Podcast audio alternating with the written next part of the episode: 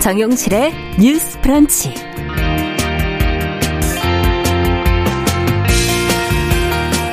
안녕하십니까. 정용실입니다. 여러분은 어떨 때 반말을 쓰십니까? 사람들이 보통 이럴 때 쓰지요. 어, 비슷한 연배끼리 격이 없이 친한 사이거나 또 나이 어린 사람이 조직에서 서열상으로 아래일 때. 이럴 때도 반말을 합니다. 어, 상대방을 무시하거나 분노를 표출하고 싶을 때, 또 어린 사람에게 내세울 게 나이밖에 없을 때, 또 요즘 감수성엔 좀 안 맞는 일이 됐습니다마는 누나는 내 여자니까 너라고 부르고 싶은 연하남의 반말도 있겠죠. 자, 어제 국감장에서 피감기관의 대표가 국회의원에게 어이 하고 반말을 하는 상황이 언론에 포착이 됐습니다. 많이들 보셨을 텐데요. 이 국회의원이 피감기관 사람에게 호통치면서 반말하는 경우는 보기 안 좋지만 덜어 어, 있었죠. 하지만 피감기관에서 나온 사람이 또 국회의원에게 반말을 하는 거는 참 드문 일인데요. 설마 20대 최연소 여성 의원에겐 그래도 된다고 생각을 한 걸까요? 아, 뒤늦게 사과는 했다지만 이 국민의 대표에게 뜬금없이 던져진 반말에 말 그대로 어이가 없다는 분들이 많습니다. 자, 10월 20일 화요일 정실의 뉴스 브런치 시작하겠습니다.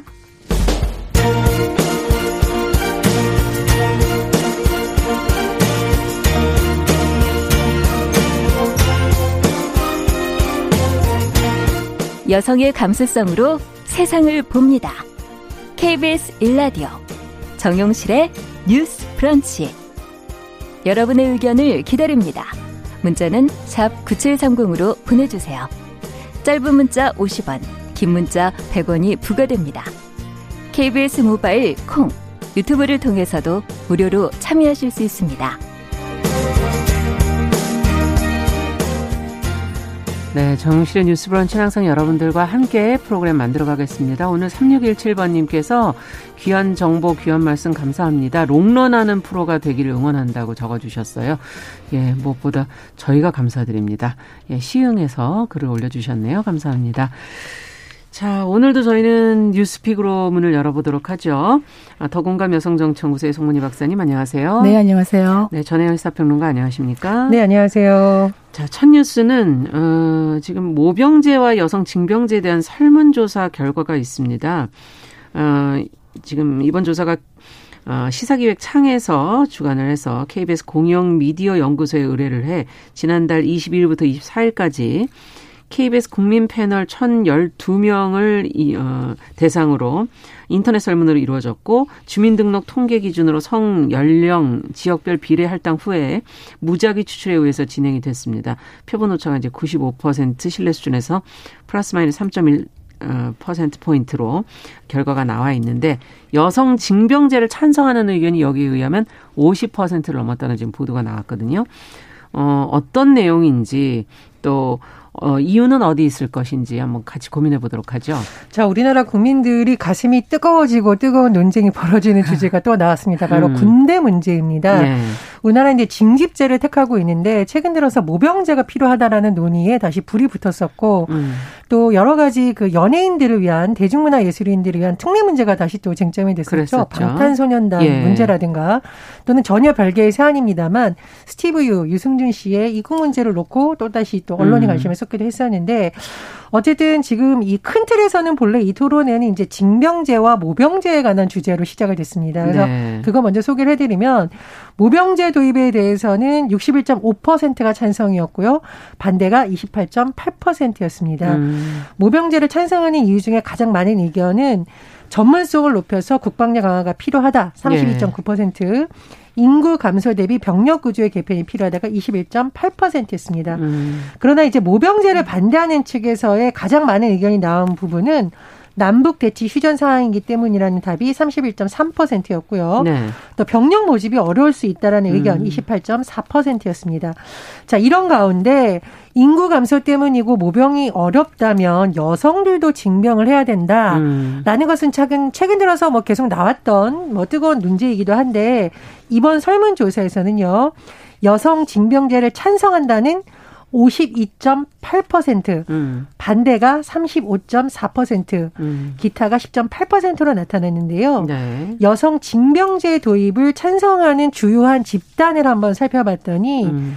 어, 쉽게 말하면 남성, 음. 보수, 군필 수행층이라고 있었는데요. 남성 네. 응답자의 66.3%, 보수 성향의 56.5%, 음. 군필 수행자의 66.7%에서 높게 나타났습니다. 네. 제가 좀 자료를 찾아보니까 사실 이 여성의 군대 문제는 굉장히 오래 전부터 토론이 진행이 되어 왔더라고요. 네. 다각도에서 진행이 되고 이게 헌재로 간 경우도 있었는데요. 오늘 대화를 중심으로 한번 좀 살펴보도록 하겠습니다. 네, 인구 감소는 그럼 지금 현재 상황에서 어떻게 감소가 된다는 건가요? 그것도 나와 있는 자료가 있어야 저희가 얘기가 될 것 같은데요. 그렇습니다. 지난해에 민주연구원에서 정 정책 브리핑을 했었어요. 예. 그 이제 인구 절벽 시대가 온다라고 했는데 이것은 뭐 출산율이라던가 지금 복무 기간 18개월을 유지했을 때 등등을 다 합산해서 음. 조사를 했다라고 합니다. 예. 예를 들면 병역 자원 수가 지금 19세에서 21세 남성 등등을 다 조합을 해서 연구원들이 결과를 해 봤더니 2025년부터 네. 징집 인원 자체가 부족을 해진다는 거예요. 인원이 부족하다. 그렇죠. 50만 군, 뭐 사병 30만 이거를 네. 기준으로 했을 때 병역자원 확보 자체가 불가능하다. 그렇다면은 지금은 징집제가 선택 뭐 이런 문제가 아니라 모병제로의 전환을 통해야만 가능해지는 음. 시기가 아니냐. 그러니까 패러다임을 완전히 바꾸자 이런 주장이 지난해 민주연구원 정책 브리핑에서 나온 바 있습니다. 근데 네. 이때도 민주당에서는 공식 입장이다라고 밝히지 않았고요. 네. 연구원의 그 연구원의 음. 의견이다. 그렇죠. 민주연구원 전체 연구원이 그 연구위원회 음. 의견이라고 했었는데 어쨌든 최근 들어서 다시 군대 문제에 대한 논의가 지금 계속되고 있는데요. 네. 그 가운데서 여성 징집 제한 논의에 대한 음. 논의도 다시 제기되고 있는 상황입니다. 네. 어쨌든 지금 일단 25년부터는 어, 군인의 숫자가 모자라기 때문에 이제 고민이 이제 필요 한 시점이고 시기가 많이 남지 않은 건 또 현실인 것 같습니다. 자, 두 분의 생각은 어떠신지 어, 지금, 어, 아까 수치를 여러 가지로 모병제와 여성 징병제를 가지고서 수치를 얘기를 해 주셨거든요. 의견을 좀 들어보죠. 지금 뭐 2025년 얘기하는데 2025년부터 줄어들기 시작하다가 네. 33년 2033년부터는 사실 인구 절벽 효과 음. 때문에 한 몇 년 사이에 10만 명 이상이 줄어든다 아. 이런 얘기를 해요. 그래서 네. 제 주변에 지금 초등학생 아이를 키우는 엄마가 있는데 아들이에요. 음. 어떤 기대를 하고 있냐면 우리 아들이 나중에 군대를 음. 안 가도 되지 않을까요? 아. 변화가 있지 않을까요? 이런 얘기를 하고 있더라고요. 모병제 뭐 이런 얘기 나오니까 예. 그만큼 지금 모병제나 징병제, 여성 징병제 이런 거에 대한 논의가 사실은 시작되어야 되는 시기다 이렇게 봅니다. 지금 모병제를 찬성하면서 징, 여성 징 병제를 찬성하는 것도 높다. 사실은 음. 이게 조금 이상한 통계일 수가 있죠. 예. 징병제와 모병제는 다른 것이기 때문에 징병제를 찬성한다 그러면 모병제와는 다른 각인데 아마도 우리가 현실적으로 이제 모병제로 가는 것이 아까 얘기했던 현실적인 문제들 때문에 힘들다면 부족 부족한 병력 보충을 위해서 여성도 징병을 하자 아마 이런 논의가 아닌가 싶습니다. 어쩜 또 질문이 두 개의 문항으로 예, 따로 되어 있어서 네, 예. 그럴 수가 있다가 보는데 사실은 저는 어, 한반도가 평화 통일이 되어서 한반도 대치 상황이 해소된다든지 네. 아니면은 앞으로 뭐 출산율이 갑자기 급격하게 높아진다든지 음. 아니면 요새 뭐 군대 첨단화, 과학화 이런 얘기를 하는데 실제로 그런 것이 발전이 되어 가지고 실제 병력을 보충할 필요성이 많지 않아진다든지 이 세 가지 경우가 아니라면은 병력 부족의 문제에 대해서 우리가 대처를 할 수밖에 없다. 이런 얘기를 하는데 저는 개인적으로 에, 모병제로 가는 것은 지기, 지금으로서는 조금 힘들지 않겠나 이런 생각을 합니다. 왜 그렇게 생각하십니까? 그 왜냐하면 일단 모병제를 하게 되면 이게 에, 국방력이 강화된다고 주장을 하는데 전문 직업 군인을 소수 정예 군인을 만들면서 높은 어떤 조건으로 인봉 연봉도 주고 뭐 이런 식으로 한다는 거거든요. 그런데 첫째는 어떤 문제가 있냐면 모병제를 지원 모병제로 바꿨던 나라들의 사례를 보면은 미국 같은 경우에 모병제를 하면서 사실 인력 부족에 많이 시달리고 있고 네. 그래서 외국인까지 입대를 허가하고 있고 네. 육군도 지금 많이 감소하고 있다 이런 얘기를 하고 있고요. 태국도 가까운 태국도 모병제를 했다가 지원자를 모집하는데 많은 어려움을 겪고 있어서 고민이 크다. 네. 스웨덴을 보면요. 2010년도에 모병제로 전화를 했는데 가만히 보니까 가까이 있는 러시아가 자꾸 군사 대국화 되고 음. 있으니 겁이 나기 시작해요. 그러니까 다시 지금 징병제로 논의를 음. 하고 있거든요. 한반도와 좀 유사하다고 볼 수 있는 대만을 보면 네. 지금 중국하고 양안 갈등이 커지면서 대만의 위기의식이 높아지고 있어요. 그러면서 지금 대만도 2018년에 모병제로 전환을 했었거든요. 네. 원래 징병제를 하다가 67년 만에 모병제로 전환을 했다가 지금 어떤 논의가 다시 일어나고 있냐면 최근 10월 1일 날그 통, 그 조사를 보면은 국민 그 조사자의 1,196명을 상대로 했는데 66.6%가 징병제로 다시 부활해야 된다. 음, 음. 이거는 그만큼 지금 위기감을 느끼면서 모병제로는 약하다는 생각을 하는 것이거든요. 네. 그래서 한국의 경우에 비추어 본다면 아직까지 한반도의 상황에서는 모병제는 좀 시기상조가 아닌가 이런 네. 생각이 듭니다. 아까 모병제와 여성 징병제 둘 다 이제 굉장히 필요성을 느꼈다는 건 군대 병력 부족에 대한 인식이 높아지고 있다 이렇게 해석할 수도 있을 것 같고요. 그러나 이 모병제는 지금 말씀해 주신 것처럼 군인에 대한 대우나 이런 처우 문제가 어떻게 되느냐, 시스템을 어떻게 만들어 놓느냐에 따라서 이거는 인력을 보충할 수 있느냐 없느냐의 문제도 또 연결되지 않을까 하는 생각도 들고요. 어떻게 보십니까? 이제 모병제에 대한 얘기가 나오는 부분은요. 예. 징병제 자체가 좋다 나쁘다라는 논의도 물론 일각에서는 있었지만 네. 지금으로서는 징병을 해도 모자라기 때문에 차라리 모병제로 전환을 해서 질을 높이는 쪽으로 패러다임을 바꾸자.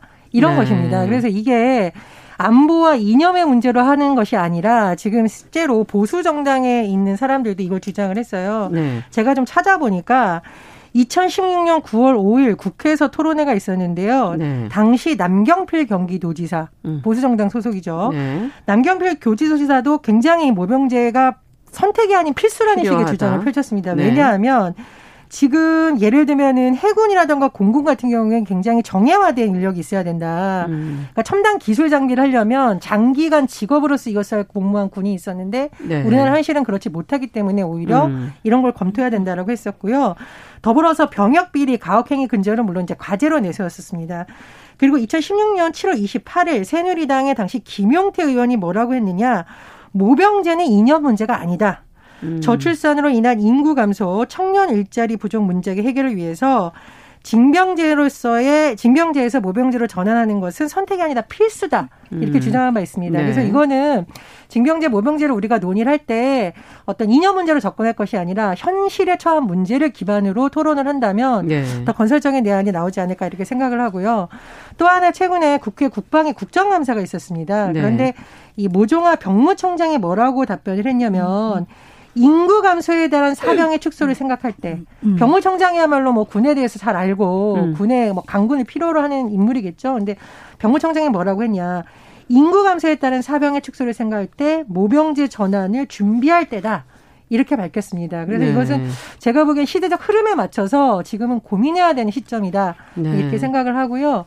여성의 징병제에 대해서 과연 헌법 소원이 없었을까 한번 살펴봤거든요. 예, 예. 최근에 이제 정치인들이 나와서 헌법 얘기 많이 하는데 이거 헌법 소원 갔었습니다. 이 자료를 음. 보고 사실 정치인들이 좀 토론에 나왔는데 다섯 차례가 있었어요. 다섯 차례. 예, 2010년, 예. 2011년, 2014년인데 남성에게 병역 의무를 부과한 병역법 3조 1항이 성차별적이다라고 음. 헌법 소원이 제기되는데 재판관 전원이 네. 이것은 합헌이다 결정을 내렸는데요. 네. 그 내용을 좀 자세히 살펴보니까 현재 군 조직의 특성을 굉장히 강하게 어, 방점을 뒀습니다.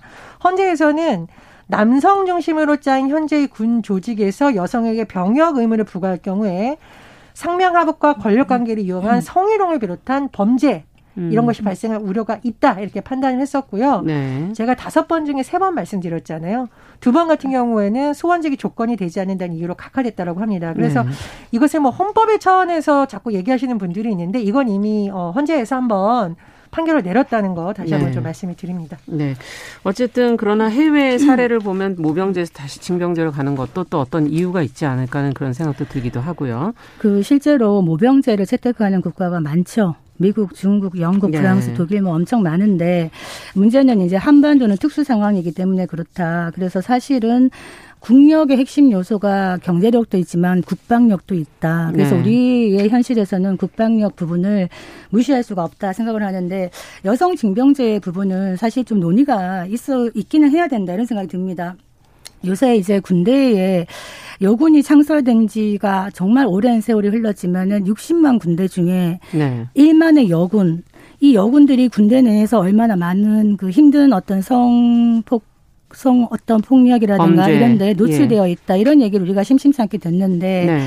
노르 어, 노르웨이 같은 경우에는 어 지금 남녀가 군인들이 같이 그 혼영 생활을 합니다. 음. 그 정도로 할 수 있다는 건 어떻게 보면 군대 내에 그런 것들이 잘 짜여 있다는 이야기가 되는 것이거든요. 예. 그래서 여성 징병제를 얘기하기 전에 군대 내에 여성 군인에 대한 어떤 그 대우나 처우 이런 부분을 한번 살펴봐야 된다. 그렇죠. 보통 남자들이 이런 얘기 많이 해요.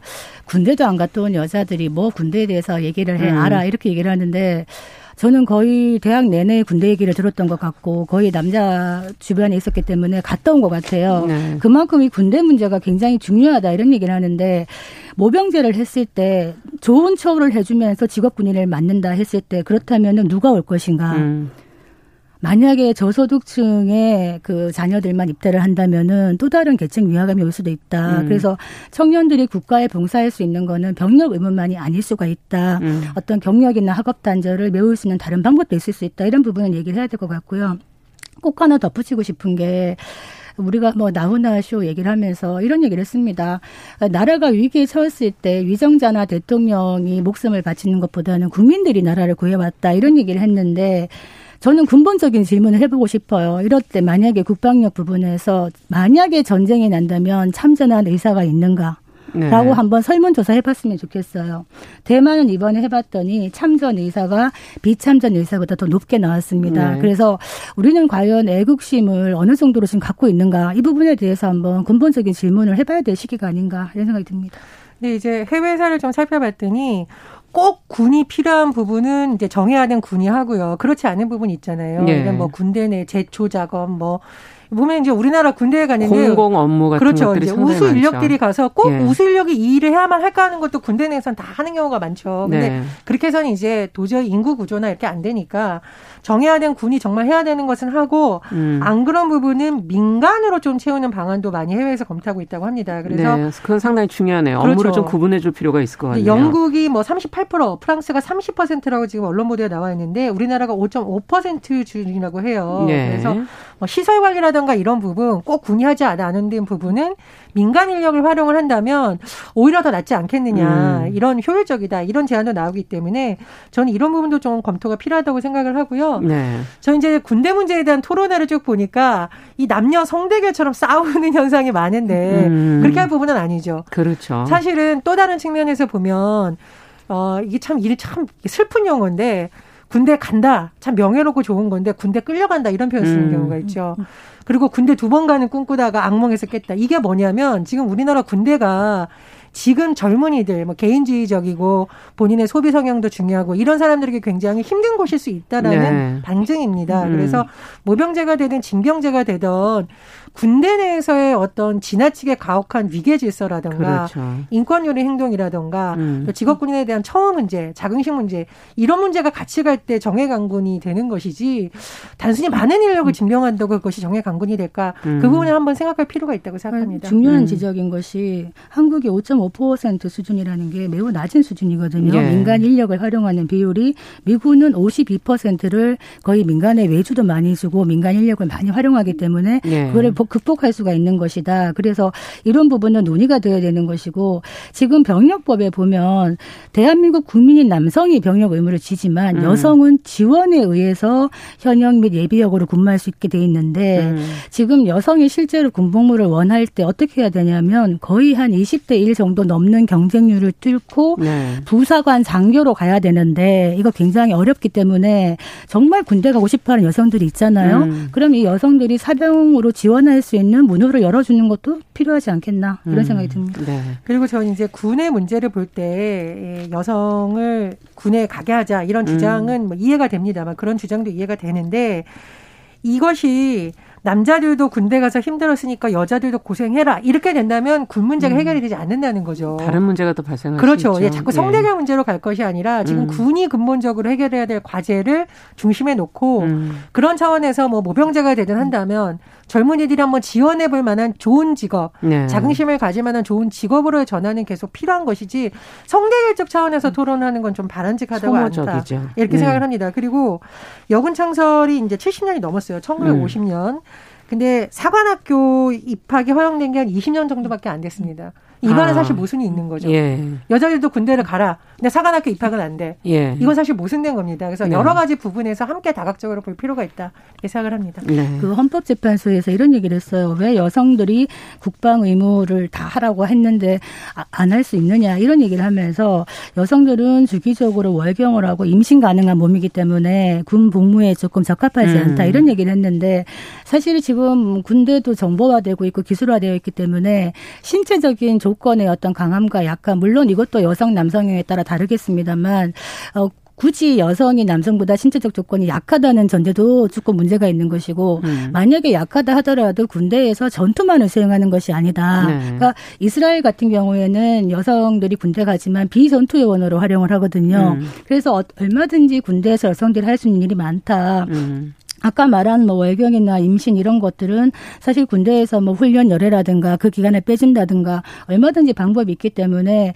저는 여성 징병제 문제도 논의의 대상에서 뺄 필요는 없겠다 네. 이런 생각이 듭니다. 네, 어쨌든 군대 업무 조정이라든가 군대 문화에 대한 부분도 좀 개선이 같이 필요하지 않을까 하는 생각도 드네요. 자, 짧게 저희가 이제 청와대 국민청원 게시판에 올라온 학교 폭력 범죄자가 경찰이 되는 걸 막아주세요라는 글 어떤 내용인지 살펴보고 간략히 정리해 보죠. 아, 중앙경찰학교가 이제 순경을 훈련을 마치면은 순경이 되는 학교인데요. 네. 여기에 이제 청와대 청원이 어떤 게 올라왔냐면 어, 학우들을 괴롭힌 범죄자가 경찰이 되면 국민에게 피해가 돌아갈 것입니다. 음. 하면서 경찰이 되는 것을 막아주세요라는 글이 올라왔습니다. 글을 올린 사람도 그리고 그 가해자라고 얘기하는 사람도 다 중앙경찰학교 재학생인 겁니다. 아. 그래서 여기에 대해서 어, 조사를 하고 있는 상황인데 여기에 대해서 학교에서는 어떤 입장이냐면 교칙을 보니까 입교 전에 그러니까 뭐 중학교 때 일어났던 이 사건에 대해서는 수사 후에 기소가 이루어졌을 때 징계할 수 있기 때문에 음. 살펴봐야 된다 이렇게 얘기를 하고 있습니다. 네 한 마디씩만 들을까요? 저는 이제 경찰에 비롯한 특수직을 하는 공무원들에 대해서는 조금 더 자질 검증이 필요하다고 봅니다. 그리고 음. 지금 학교 폭력 기록을 뭐 경미한 단계는 이제 한 차례인 경우에는 남기지 않는 방안을 정부에서 발표한 적도 예. 있는데요. 그것은 어떤 회생의 기회를 주게 한 것이지 죄가 없다라는 의미는 아닙니다. 그래서 그렇죠. 저는 학교 폭력에 대해서만큼은 좀 보수적이고 엄격한 음. 기준이 필요하다 이런 생각입니다. 음, 어떻게 생각하십니까? 이게 학교 폭력 지금 이 가해자로 된 사람의 이야기를 들어보면 어떤, 어떤 얘기를 하냐면 철이 없던 시절에 내가 중학교 때 때린 적은 있다. 음. 반성한다. 하지만 이후 고등학생 시절에 만났을 때는 별 문제 없이 지냈다. 예. 이렇게 얘기를 하고 있는데 가해자는 그냥 쉽게 넘어갈 수 있는 일이지만 피해자에게는 그 상처가 평생 트라우마로 그렇죠. 남을 수가 있다. 그래서 요즘 학교 폭력이 더 교묘해지고 있어요. 네. 특히 초등학생들도 알겠습니다. 많아지고 있고 네. 살펴봐야 되겠습니다. 네. 자, 뉴스픽 오늘 전혜연 평론가 더 공감 여성 정치연구소 송문희 박사 두 분 수고하셨습니다. 감사합니다. 자, 정용실의 뉴스 브런치 듣고 계신 지금 시각 10시 28분이고요. 라디오 정보센터 뉴스 듣고 오겠습니다. 코로나19 신규 확진자가 하루 새 58명 늘어난 가운데 국내 발생 신규 확진자 41명 중 경기 22명, 서울 11명, 인천 3명으로 수도권이 전체의 88%가량을 차지했습니다. 정부가 최근 코로나19 확진자 수는 안정적이지만 콜센터와 요양병원 등에서 소규모 집단 감염이 이어지고 있다며 고위험 시설을 중심으로 계속해서 방역 수칙을 지켜야 한다고 거듭 강조했습니다. 한국수력원자력의 월성 원자력발전소 1호기 조기 폐쇄 과정에 대한 감사 결과가 오후 2시쯤 공개될 예정입니다. 감사 결과를 두고 여야가 서로 다른 입장을 내고 공방을 벌일 것으로 전망됩니다. 민주당 김태년 원내대표는 공수처 출범에 대해 더는 공수처 설치를 지체하지 못한다며 국민의힘을 압박하고 나섰습니다. 정부가 임대차 3법 시행으로 전세에서 월세 전환이 가속화되고 있다거나 전세 거래량이 줄었다는 보도 내용은 사실이 아니고 임대차 분쟁 상담, 분쟁 상담은 감소하는 추세라고 최근 언론에서 보도되고 있는 사실과 다른 점이 있다며 반박 자료를 냈습니다. 권일용 제주도지사가 일본이 후쿠시마 원전 오염수를 방류하겠다고 결정한 데 대해 강행할 경우 제주가 앞장서서 소송을 제기하겠다며 일본 정부는 관련 준비를 당장 중단하라고 강력한 반대 의사를 밝혔습니다. 지금까지 라디오 정보센터 조진주였습니다.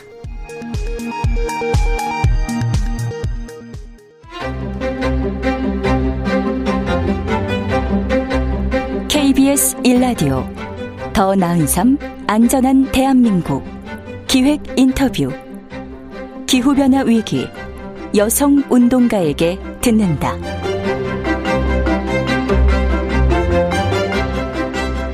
네, KBS 일라디오의 더 나은 삶 안전한 대한민국 기획 인터뷰로 마련한 기후 변화 위기 여성 운동가에게 듣는다. 어제가 첫 시간이었고요. 오늘 두 번째 시간입니다. 오늘은 기후변화가 우리 하천에는 어떤 영향을 미치고 있고 이를 또 해결할 방안은 무엇인지 조금 더 구체적인 어, 내용으로 들어가서 살펴보도록 하겠습니다. 함께 이야기 나눠주시기 위해서 환경운동연합의 신재은 생태보존국장님 자리해 주셨어요. 어서 오세요. 네, 안녕하세요. 네. 오늘도 출근하는데 보니까 벌써 저희가 1단계로 낮춰지니까 차량이 많아서 그런지 맞아요. 하늘이 뿌옇더라고요. 그런 것 같아요. 예, 기후변화 위기를 이제는 몸으로 조금씩 체감하게 되는 것 같아 두렵기도 하고 심각성은 점점 커지는 게 눈에 보이는데 이것이 저희가 이제 어제 전체적인 얘기를 좀 했었거든요. 근데 오늘은 좀 하천과 관련해서 우리는 특히 산과 하천이 많은 네, 네. 나라에 해당이 되고요. 하천 환경에 미치는 영향은 어떤 것들이 있는 겁니까? 음, 우선 기후위기로 인해서 예. 받게 되는 대부분의 피해가 사실상은 음. 물 문제에서 나타난다고들 이야기를 합니다. 음. 그 피해 이제 대표적인 것이 가뭄. 가뭄. 네, 그리고 네. 올 여름에 뭐 전국을 휩쓸었던 홍수. 아우, 네, 이런 부분들이 있을 거고요. 또 폭염 피해가 다시 녹조 피해로 연결이 음. 되기도 합니다. 그리고 이렇게 가뭄과 홍수, 녹조로 네. 생태계가 또 같이 영향을 받게 되기도 하는데요. 예. 거기에 이제 인간의 과도한 개발이 더해지면서 아. 또 담수 생태계는 생물 다양성 위기까지 함께 겪게 되는 그런 그렇군요. 상황입니다. 그러니까 결국은 우리가 피해를 많이 느끼는 부분은 물이다. 그렇죠. 네, 라는 말씀이 정말 절감이 되고 사실 몇 년 동안 계속 네. 가뭄이었다가 네. 올해는 또 홍수가 난 거 아닙니까? 이렇게 극단적으로. 네. 이것이 우리 삶을 얼만큼 피폐하게 만들 수 있는지 우리가 직접 이제 체험을 하게 되는데 어 이런 어 물의 생태계, 담수 생태계의 어, 어떤 다양성이 훼손되고 이렇게 극단적인 상황으로 가는 거 이런 것들을 조금 더 구체적으로 좀 상황들을 더 얘기해 주세요. 어, 우선은 뭐 주요 멸종 위기종들의 멸종으로 이어지는 게 가장 저희가 쉽게 볼수 음. 있는 뉴스들입니다. 2020년에 첫 멸종 선언을 한 게 그 중국 내에서 가장 큰 담수어로 알려진 양쯔강 철갑 상어가 멸종됐다고 하는 뉴스였는데요. 아. 그러니까 이 철갑 상어가 양쯔강에서 멸종된 것에 대해서 중국 과학자들이 선언을 하면서 가장 큰 문제로 꼽았던 것이 바로 양쯔강에 있는 댐 개발이었습니다. 어, 어떤 것 때문에 그렇게 된 건가요? 어, 세계 어류, 어류, 어류, 어류 해유 음. 재단이라고 하는 곳, 회유성 네. 어류라고 하죠. 이 재단과 동, 런던 동물학회가 만든 보고서를 보면 음. 70년 이후에 담수 생태계의 종이 81% 정도가 감소를 했다고 하고요. 아. 해양 종이 36%, 육상 종이 38% 감소한 거에 비하면 두 배 이상 많이 생물 다양성이 감소한 것으로 확인이 됩니다. 예. 그건 사실은 이제 세계 주요 문명이 강가에서 발달된 것처럼 맞아요. 많은 이제 인구가 강가에 밀집해서 살다 보니 음. 강을 집약적으로 개발하고 이용하는 것에서부터 비롯된 것이라고 볼 수가 있을 거고요. 음. 지금 기후 위기로 인해서 6차 대멸종의 시기다 이런 이야기를 아, 하는데 네. 그 가운데서도 특히 담수 생태계 생물 다양성이 굉장히 큰 위기를 맞고 있는 것이죠. 와, 우리가 정말 인류가 처음 시작된 게 강가였었네요. 그렇죠. 그랬는데 지금은 또 이 강의 모든 것을 저희가 개발함으로써 지금 대멸종의 시기가 오고 있다. 네. 아, 참 여러 가지로 지금 동물들이 그러니까 먼저 생물들이 벌써 이렇게 반응을 하고 있는 거군요. 저희는 잘 몰랐지만. 그렇죠. 예. 저희는 사실은 눈에 보이는 게 이제 녹조 현상 이런 정도라야지 이제 네, 조금 네, 네. 인식이 되거든요. 녹조 하면 또 낙동강을 저희가 안 떠올릴 수가 없고 녹조 라떼 이런 표현까지 그때 음. 써가면서 저희가 네. 많이 기억을 하고 있는데 지금 현재 상황은 어떻습니까? 그 저희가 흔히 이제 환경 단체에서 좀 시민들께 이 물을 먹는 물인데 녹조가 이렇게 심하다라고 음. 해서 녹조 라떼라는 표현으로 좀 알려드리기도 했었는데요. 예. 그 녹조 남재류 셀, 그러니까 각각의 개체군의 수가 음. 밀리리터당 약 한 만 셀에서 3만 셀 정도가 되면 눈으로 보기에 녹조 라떼처럼 보인다. 아. 그런 상태가 됩니다. 예. 그런데 2018년에 어, 기억하실지 모르지만 굉장히 강력한 폭염이 왔었잖아요. 그랬죠. 2018년에 낙동강의 녹조가 수치가 얼마까지 올라가는지 혹시 모르죠. 한번 맞춰보실래요? 기억, 뭐 글쎄 이거보다 높은 거군요. 3만. 엄청나게 높았던 거죠. 어느 126만 셀까지 올라가서 네? 사실상 이제 죽에 가깝다. 126만 아니 3만 셀이면 문제인데 그쵸. 126만 셀? 그러니까 엄청나게 이제 죽, 뭐 거의 뭐 녹조 곤죽이다 아. 이런 얘기가 나올 정도로 심각한 상태가 됐었는데 이게 뭐 그냥 막연히 물고기들이 살기 어렵다 이런 수준이 아니라 낙동강은 사실상 1,300만 명의 영남 시민들께서 물을 마시는 상수원입니다. 맞아요. 그런데 이 녹조가 죽이 되는 상태가 되니까 물을 어떻게 거기서 그렇죠. 그 부산 350만 명이 물을 가져다가 먹는 덕산 정수장 같은 경우에 네. 너무 녹조가 심해지니까 이 물을 취수해서 정수를 할 수 없는 상황까지 갔었던 거예요. 음. 그래서 이제 당시에 어, 하루 뒤에 태풍 쏠리기 오지 않았으면 350만 수돗물 단수가 되는 상황까지 갈 뻔했었던 아찔한 상황도 아, 있었습니다. 단수가 될 수도 있겠군요. 정말 상상 안 해봤지만. 그렇죠. 네. 그러니까 이게 녹조가 네 가지 생성 조건이 있어요. 어떤 거예요? 이네 가지 생성 조건이 일사량, 수온, 그리고 영양염류, 그리고 이제 마지막이 유속인데요. 네. 그러니까 일사량이랑 수온은 자연의 영향을 받죠. 그렇죠. 이거 우리가 뭐 컨트롤할 수가 없는 그렇죠. 거죠. 예. 그래서 기후 위기가 심해지고 폭염이 더 심해지면 사실상 녹조가 음. 생성되기 굉장히 좋은 조건이 되는 거고요. 네. 그다음에 영양염류는 사실상 이제 오염물질이 흘러드는 것인데 이거는 줄일 수는 있겠지만 그렇죠. 급격히 줄이지는 또 못할 거 아니에요. 근데 이제 흔히 뭐 이제 소양강 댐 봐라, 뭐 정체돼도 수온 올라가도 괜찮다 이렇게도 얘기하지만 아. 거기는 상류의 도시가 없잖아요.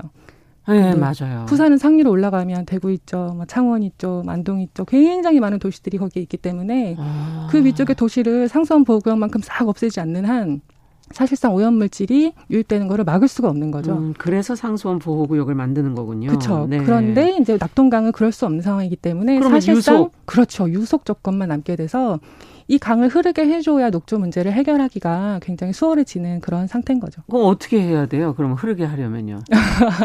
갑자기 궁금하네요. 금강과 영산강 같은 경우에는 이제 음. 그 보에 있는 수문을 열어서 물을 음. 흐르게 하는 것만으로 녹조가 95% 됩니까? 이상 저감됐다고 환경부가 발표를 음. 하고 있거든요. 저희가 흐르게 해주면 강이 사실상 이제 그에 맞춰서 훨씬 좋은 물을 저희에게 돌려주게 되는 거죠. 네. 그러면 저희도 뭐 보나 이런 수문들을 열어야 되는 거고 낙동강도. 네. 그것도 그럼, 이제 중요한 이제 기후기 과제 중에 하나인 거죠. 네. 자, 근데 기온이 지금 계속 올라가기 때문에 앞서 얘기해 주신 우리가 막 어떻게 할 수, 영향을 미칠 수 없는 부분들은 점점 지금 악화를 시키고 있어서 정말 걱정스럽습니다. 여러 가지 면에서. 자, 홍수로 또 얘기를 좀 가보죠. 지금 이제 폭염과 관련된 얘기를 이제 좀 해봤는데 홍수 관련해서는 이제 올해만큼 이런 네. 위기감을 느꼈던 게 처음이었던 것 같고 네, 네, 네. 올 여름과 같은 현상이 앞으로도 혹시 또 있을까? 더 심해질 수 있을까? 이런 생각을 잠시 좀 해보게 되거든요. 어떻게 보십니까? 어, 대한민국 워낙 이슈가 많아서 사실 예. 뭐 상반기도 몇 년 전도 잘 기억이 안 나지만 음. 2015년 당시에 충남도에 엄청난 가뭄이 왔었어요. 그래서 음. 충남 서부 지역에 있는 여섯 개 시군이 거의 제한급수를 할 정도로 강력한 가뭄이 왔었었고요. 네. 올 5월 달 정도만 가도 아, 올 여름에 대단한 폭염이 올 거다 해서 이미 막 30도가 넘어가고 굉장했었거든요. 맞습니다. 사실은 홍수냐 가뭄이냐 폭염이냐가 아니라 기후위기의 물 문제의 가장 핵심은 불확실성이라고 저는 생각을 합니다. 아. 이 불확실성 때문에 때문에 사실은 이제 기상 예보도 굉장히 어려워지고 그래서 많이 틀리기도 했고 엄청나게 많이 틀리죠. 왜냐하면 해양대기 자체가 불안정하기 때문에 아. 이걸 맞추기가 굉장히 어렵거든요. 예. 근데 이런 상황에서 어 가뭄이 올 것 같다, 폭염이 올 것 같다라고 하면은 물을 최대한 많이 미리 저장할 수 있잖아요. 그렇죠, 저장하는데 예. 그러면 사실상 물을 채워놓는 만큼 홍수 때 가두, 그러니까 상대적으로 물을 안 내려보내면서 홍수를 방지하는 게 댐이거든요. 예. 근데 물을 가득 채워 놓으면 홍수 때 물을 어, 가둘 수 있는 여유량이 줄어드는 거죠. 그래서 그 대신에 또 갑자기 그러다 폭염이 오면 그렇죠. 가뭄이 오는 거죠. 예, 네, 그러면은 물이 필요하잖아요, 그게. 그렇죠.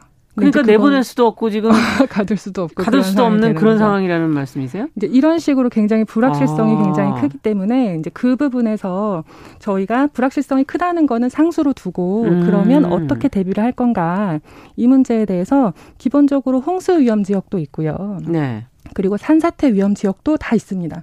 이게 이제 음. 그 정부 내부적으로는 자료를 다 가지고 있지만 이 자료가 공개되면 집값이 떨어진다고 해서 위험 지역을 공개하지 않아요. 아, 그러면 안에서는 다 알고 있는 거라는 그렇죠. 거군요. 근데 이게 공개돼서 집값이 떨어진다는 거는 그 지역에 사람들이 살기 싫다는 얘기인 거고 예. 살기 싫은 게 당연하죠. 왜냐하면 홍수나 산사태가 위험하기 때문에 알려줘야 되는 거 그럼요. 아닌가요? 알려주고 또 장기적으로는 도시계획에서 배제해 가는 것도 필요하다. 아. 그리고 바닷가 같은 경우에도 이번에 이제 부산 같은 경우에 음. 연안을 매립해서 만든 도시 쪽으로 굉장히 대규모 침수 사태가 많이 일어났어요. 아. 그러니까 이런 경우에 해수면이 조금만 상승해도 매립지는 굉장히 큰 피해를 얻기 때, 그러니까 받기 때문에 그렇군요. 사실상 이런 식의 도시계획을 만 들어 가는 부분들이 굉장히 필요하고요. 인간이 만들어내는 그런 부분들은 좀 약하군요. 어떻게 네. 본다면. 그렇죠. 네. 그리고 이제 또 아까 그 댐 관련해서 말씀드린 것처럼 물을 채워놓을 수도 비워놓을 수도 없다면 사실상 위험을 분산시키는 게 굉장히 중요하거든요. 어떻게 할 수 있을까요? 지방상수원을 보존하고 보건해야 됩니다. 예. 근데 지방상수원이 좀 이렇게 안전판으로 버티고 있으면 예. 댐을 좀 미리 비워놔도 음. 지방상수원에서 가뭄시에 물을 줄 수가 있거든요. 그렇죠. 그런데 이제 상수원 보호구역으로 지정하면 주민들이 싫어하시 잖아요. 그렇죠. 개발을 일단 못하죠. 네. 엄청나게 네. 많은 상수원 보호구역들이 해제되고 있고 아. 또 정치인과 행정들이 상수원 보호구역 해제를 요구하고 있습니다. 근데 아, 이제 이런 거를 눈여겨 봤어야 되는데. 그렇죠. 그걸 놓쳤구나 하는 생각도 좀 들기도 하고 지금이라도 해야 되겠구나 뭐 이런 생각도 네, 네 들기도 네. 하는데요. 자, 이런 것 속에서 이제 국제적으로는 뭔가 협력도 좀 필요할 것 같고 환경단체들도 같이 이제 함께하고 있지 않을까 하는 생각도 들고요. 어, 지금 기후 위기 속에서 앞서 그 담수 생물들이 그렇게 많이 멸종이 된다는데 다양성을 지키고 또 뭐 녹조의 문제, 홍수의 문제를 좀 어떤 풀어갈 열쇠로 좀 보 철거를 거론을 하고 있다면서요. 네. 네. 요 내용도 좀 더 설명을 해 주시죠. 어, 미국이나 유럽 같은 곳에서는 음. 사실상 이제 그린 뉴딜, 그린 딜이라고 하는 것의 핵심 전략 중의 하나로 생물 다양성의 복원을 핵심 과제로 삼고 있고요. 예. 특히 EU 같은 경우에는 2030 생물 다양성 전략이라고 하는 보고서를 통해서 아. 2030년까지 담수 생태계의 생물 다양성을 확보하기 위한 전략을 딱 하나로 제시하고 있습니다. 하나로 그 제시는 바로 2만 5천 킬로미터의 강을 자유롭게 흐르게 한다라고 아. 하는 것입니다. 그러니까 굉장히 생물 다양성 전략에 다양한 전략이 있을 수 있겠죠. 그렇지만 네. 적어도 이것만큼은 해내야 된다라고 해서 음. 하나의 전략으로 두 번째도 제시 안 합니다. 그냥 한 개예요. 네. 근데 보통 1km당 하나의 보나댐이 있다고들 알려져 있거든요. 음. 우리나라는 0.6km당 하나의 보나댐이 있다고 알려져 있는데요. 네. 그런데 이제 사실상 뭐 2만 5천 킬로미터의 강을 앞으로 10년 안에 자유롭게 흐르게 한다는 거는 앞으로 10년 동안 2만 5천 개의 댐이나 보를 철거하겠다는 글쎄, 의미가 죠 예, 그 굉장히 큰 일인데. 그렇죠. 사실은 미국 같은 경우에는 최근 100년 동안 한 2천 개 가까운 댐을 철거해왔고요. 아. 유럽도 한 4,900개 정도의 댐을 철거를 해왔습니다. 그렇군요. 그래서 그 자신감을 기반으로 좀더 어, 이런 얘기를 전향적인 조금 네. 더 과감한 어, 그런 정책을 이미 그것을 통한 결과를 봤기 때문에 그렇죠. 이렇게 과감한 결정을 할 수 있는 거고 우리는 이제 시도를 해야 되는 입장에 선진국을 좀 보면서 저희도 어떻게 생태계를 유지해 나갈 그렇죠. 수 있을지 고민을 해야 될 것 같네요. 근데 이 나라들이 음. 처음에 이제 시범 사업하고 할 때 저희도 했었어요. 네. 근데 이제 한 10년 동안 하천 정책이 굉장히 많이 왜곡되면서 잘 추진을 못 하다가 그렇군요. 지금 다시 추진을 하고 있습니다. 자, 마지막으로 환경부가 기후 위기에 대비해서 국가 물관리 기본 계획을 내년 지금 상반기까지 수립할 예정이다 이렇게 네. 발표를 했어요. 국장님도 거기 토론에 참여하신 거로 알고 있는데 네. 네. 긴 호흡의 물 관리 정책 좀 길게 좀 봅시다 우리도 중점을 가장 둬야 될 건 뭡니까? 뭐 중점적으로 딱 하나의 키워드를 뽑자면 제가 볼 때는 지속 가능성입니다. 네. 어, 가장 중요한 부분은 당연히 먹는 물 안전이라고 할 거고요. 네. 그 먹는 물 안전을 위해서 상수원의 보전과 또 한편에서는 이제 주민들과의 상생 방안을 좀 찾아야 한다. 네. 이 부분이 제일 중요한 키워드일 것 같고요. 네. 그 다음으로는 이제 생태계를 회복하기 위한 가장 중요한 생물 다양성 전략을 어떻게 만들어 갈 건가. 음. 이 부분에 대한 장기적인 계획도 꼭 필요할 것 같다. 이렇게 네. 생각합니다. 주민과의 상생 방향은 어떻게 생각? 생각하고 계시는 거예요? 주민들께서는 다시 당연히 이제 보호구역으로 묶으면 싫죠. 음, 음. 보호구역이 풀리면 그와 동시에 개발이 아. 가능해지기 때문에 땅값이 수십 배씩 올라가거든요. 아. 그걸 상수원 보호구역에 대한 명분, 서은이 이런 걸 가지고 지키라고 할 수가 없는 거예요. 뭔가 거기에 대한 맞는 걸맞는 그렇죠. 어, 네. 처우나 대우나 이런 그렇죠. 다른 어떤 지원 정책 같은 것들을 그러니까 사유재산을 단순히 예. 억누르고 침해하기보다는 그에 음. 걸맞는 생태계 서비스를 제공하는 제공자로서 또 그거를 그러네요. 공급받는 저희는 수요자로서 음. 그에 맞는 생태계 서비스를 지불할 필요가 있다 네. 이런 주장입니다. 자, 오늘 말씀 시간이 아, 쉽지만 여기서 맞춰야 되겠습니다. 감사합니다. 감사합니다. 네, 기후변화 위기 여성 운동가에게 듣는다 두 번째 시간 환경운동연합의 신지연 생태보존국장과 함께했습니다.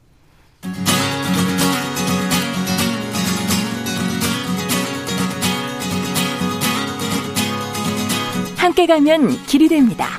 여러분과 함께하는 정용실의 뉴스 프런치. 월요일부터 금요일까지 방송됩니다.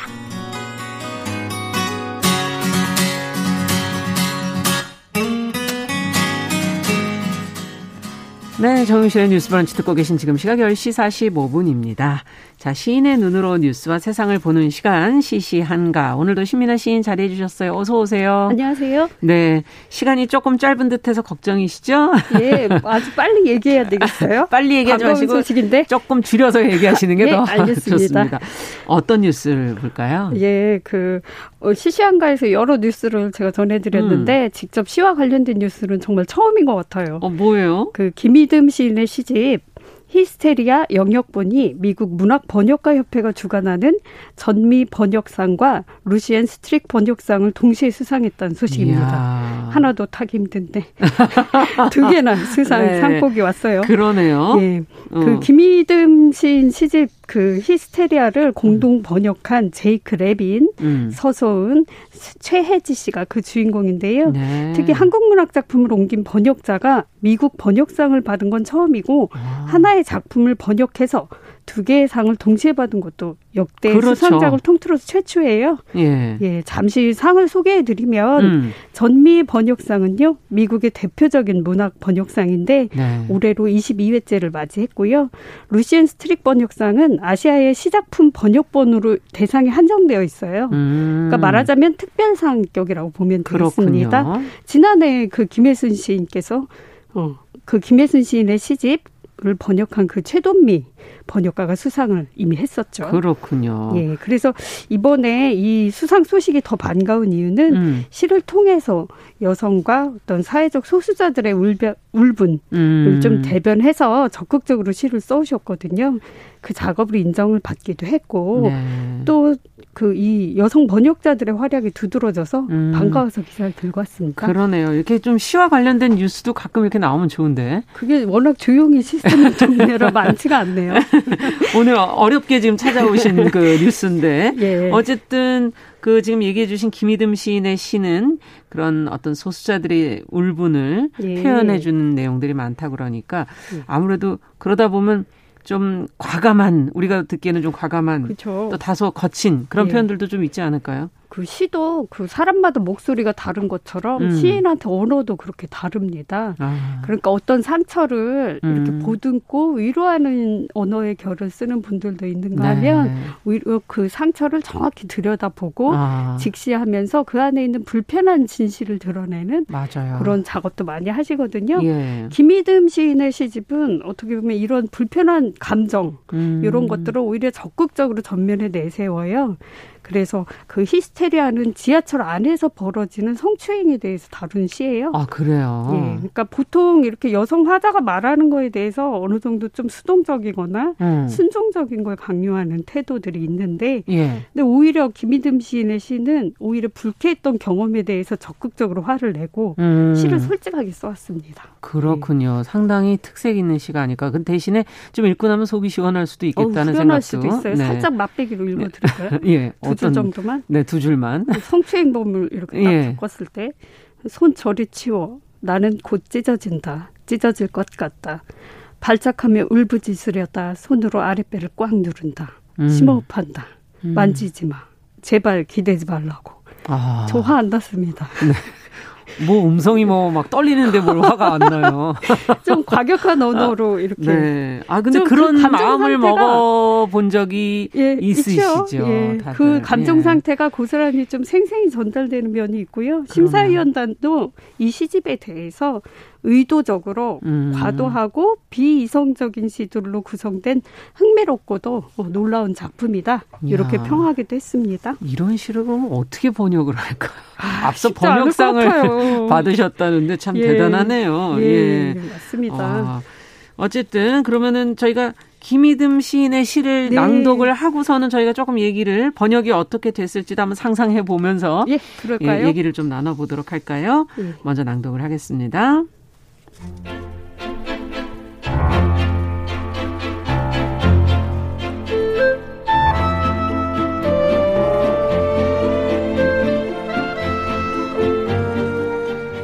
사과 없어요. 김이듬. 아, 어쩐다. 다른 게 나왔으니. 주문한 음식보다 비싼 게 나왔으니. 아, 어쩐다. 짜장면 시켰는데 삼선 짜장면이 나왔으니.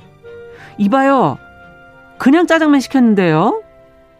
아니요. 손님이 삼선 짜장면이라고 말했잖아요. 아, 어쩐다. 주인을 불러 바꿔달라고 할까? 아, 어쩐다. 그러면 이 종업원이 꾸지람을 듣겠지? 아니, 어쩌면 급료에서 삼선 짜장면 값만큼 깎이겠지? 급기야 쫓겨날지도 몰라. 아, 어쩐다. 이만하다고 하면 이대로 먹을 텐데.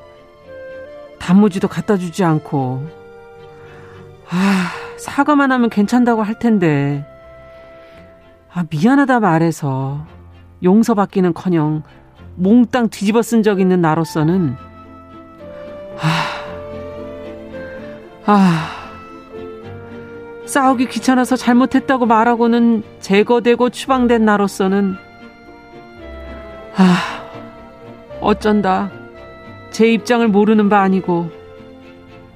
그래 내가 잘못 발음했을지 몰라.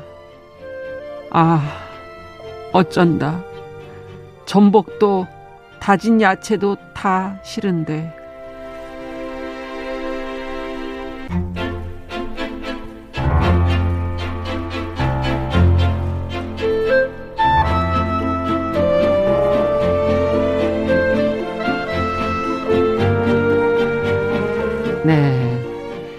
먹을 게 잘못 나와서 더 절실하게 감정이입이 되셨던 남편 먹는 거에 관한 거 왜 이렇게 잘 읽지 내가 정말 모르겠네요. 정말 깊은 한숨처럼 여겨졌어요. 예. 아니 그 먹기 싫은데 나왔으니까.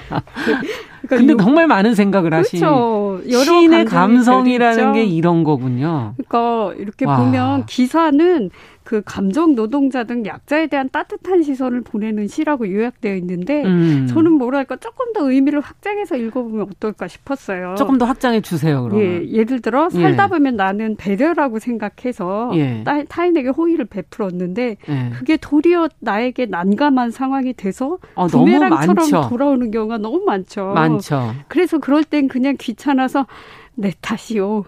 내가 잘못했으에다 뭐 이런 식으로 그러니까 그냥 해버리는 경우가 있잖아요. 네. 그러니까 오히려 그런 내면의 갈등을 뭔가 좀 아. 위트 있게 가벼운 필체로 그려졌다고 생각해요. 맞아요. 물론 약자에 대한 뭐 온화한 시선으로 읽을 수도 있겠지만 그런 그, 면도 있지만 그렇죠. 정말 네. 내면에 이런 생각 저런 생각이 그렇죠. 너무 많네요. 예. 그리고 제일 재밌게 제가 아까 웃음이 나올 뻔했는데 음. 어 제일 어, 좋은 구절은 어디였습니까? 단무지도 갖다 주지 않고 아 사과만 하면 괜찮은데 이 구절이었어요. 그러니까. 그러니까 또 쿨하게 그냥 인정을 하면 되는데 그게 또 안 되잖아요. 아니 좀 갖다 주지 단무지는 다 주던데. 그러니까 참 남의 처지를 네. 헤아리다가 오히려 그러네요. 이제 내가 감수해야 되는 불편한 상황을 난감하고도 또 미묘한 어떤 신경전 같은 사실 배려라는 게 요런 면이 있지 않나요? 네. 너무 그걸 배려하다 보면 내가 불편해지는 상황. 부분. 맞습니다. 그거를 너무나 자, 정확하게 잘 잡아낸. 네. 특히 저는 어디서 저는 읽으면서 와닿았냐면 네. 전복도 싫고 사진 야채도 싫은데. 아니, 거기 들어가는 거가 이렇게 아주 뭐, 이렇게 진짜 전복은 아니잖아요. 보통 음식이 잘못 좀. 나오면 어떻게 그냥. 내가 싫어하는 것 때문에 그걸 안 시킨 건데. 아, 그렇죠. 네, 그게 나오면 정말 이걸 먹어야 되나 말아야 되나 이런 생각이 들잖아요. 예, 네. 맞습니다. 저는 거기서 감정 이입을 해서 읽었거든요. 예. 참, 이것도 참 재밌기도 하고 그리고 또 아. 여러 가지 이런 번박한 일상에서 맞아요. 이렇게 그려내는 시들이 많아요. 그리고 아주 음. 읽으면 통쾌하고 이렇게 어떤 욕설이나 비서가 같은 것도 의도, 의도적으로 쓰셨거든요. 그렇군요. 그시 읽을 때 약간 후련한 맛도 느끼실 아유, 수 있을 겁니다. 예. 맞아요. 뭔가 좀 다른 시인의 시하고는 좀 느낌이 다른 어조도 그렇고. 그렇죠. 그 상황도 좀 그렇고 잡아내는 것 자체도 조금씩 다른 것 같고. 예. 예. 그러니까 참 번역이 어려운데 음. 그 요새 좀 이런 번역 성과가 많이 나와서 좋기도 음. 합니다. 네. 그 한국문학번역원에서 이렇게 양성하는 걸로 알고 있는데요. 음. 뭐랄까 이런 번역의 질감이랄까 음. 이런 미묘한 신경의 이런 차이들. 사실 언어를 다루니까 아시겠지만 감탄사나 조사 어려워요. 하나만 바뀌어도 시가 확 식상하게 아, 읽히거나 평면적으로 읽히기도 음. 하거든요. 그래서 작가들도 번역 자체가 제2의 창작이다. 이런 말을 하기도 합니다. 제목이 사과 없어요였어요? 예, 사과요. 예, 사과 예, 없어요. 사과 안 했다 이 얘기죠? 예, 그렇죠. 자, 끝으로 한 말씀 해 주시고 정리할게요. 예, 아무래도 이렇게 오랜만에 문단에 좋은 소식이 돌려와서요. 음. 아무래도 좀 코로나19 때문에 예술인들도 음. 많이 침체됐을 거예요. 근데 요 반가운 소식 듣고 음. 또 물론 이 두 상이 번역자에게 주어지는 상이기도 하지만 작품 자체가 인정받았다는 그럼요. 기쁨도 있을 것 같아요. 시인께도 음. 같이 축하드립니다. 네, 오늘 소식 잘 들었습니다. 시시한가 신민아 시인과 함께했습니다. 감사합니다. 감사합니다. 자, 정용실의 뉴스 브런치 화요일 순서도 같이 인사드리겠습니다. 저는 내일 오전 10시 5분에 뵙겠습니다.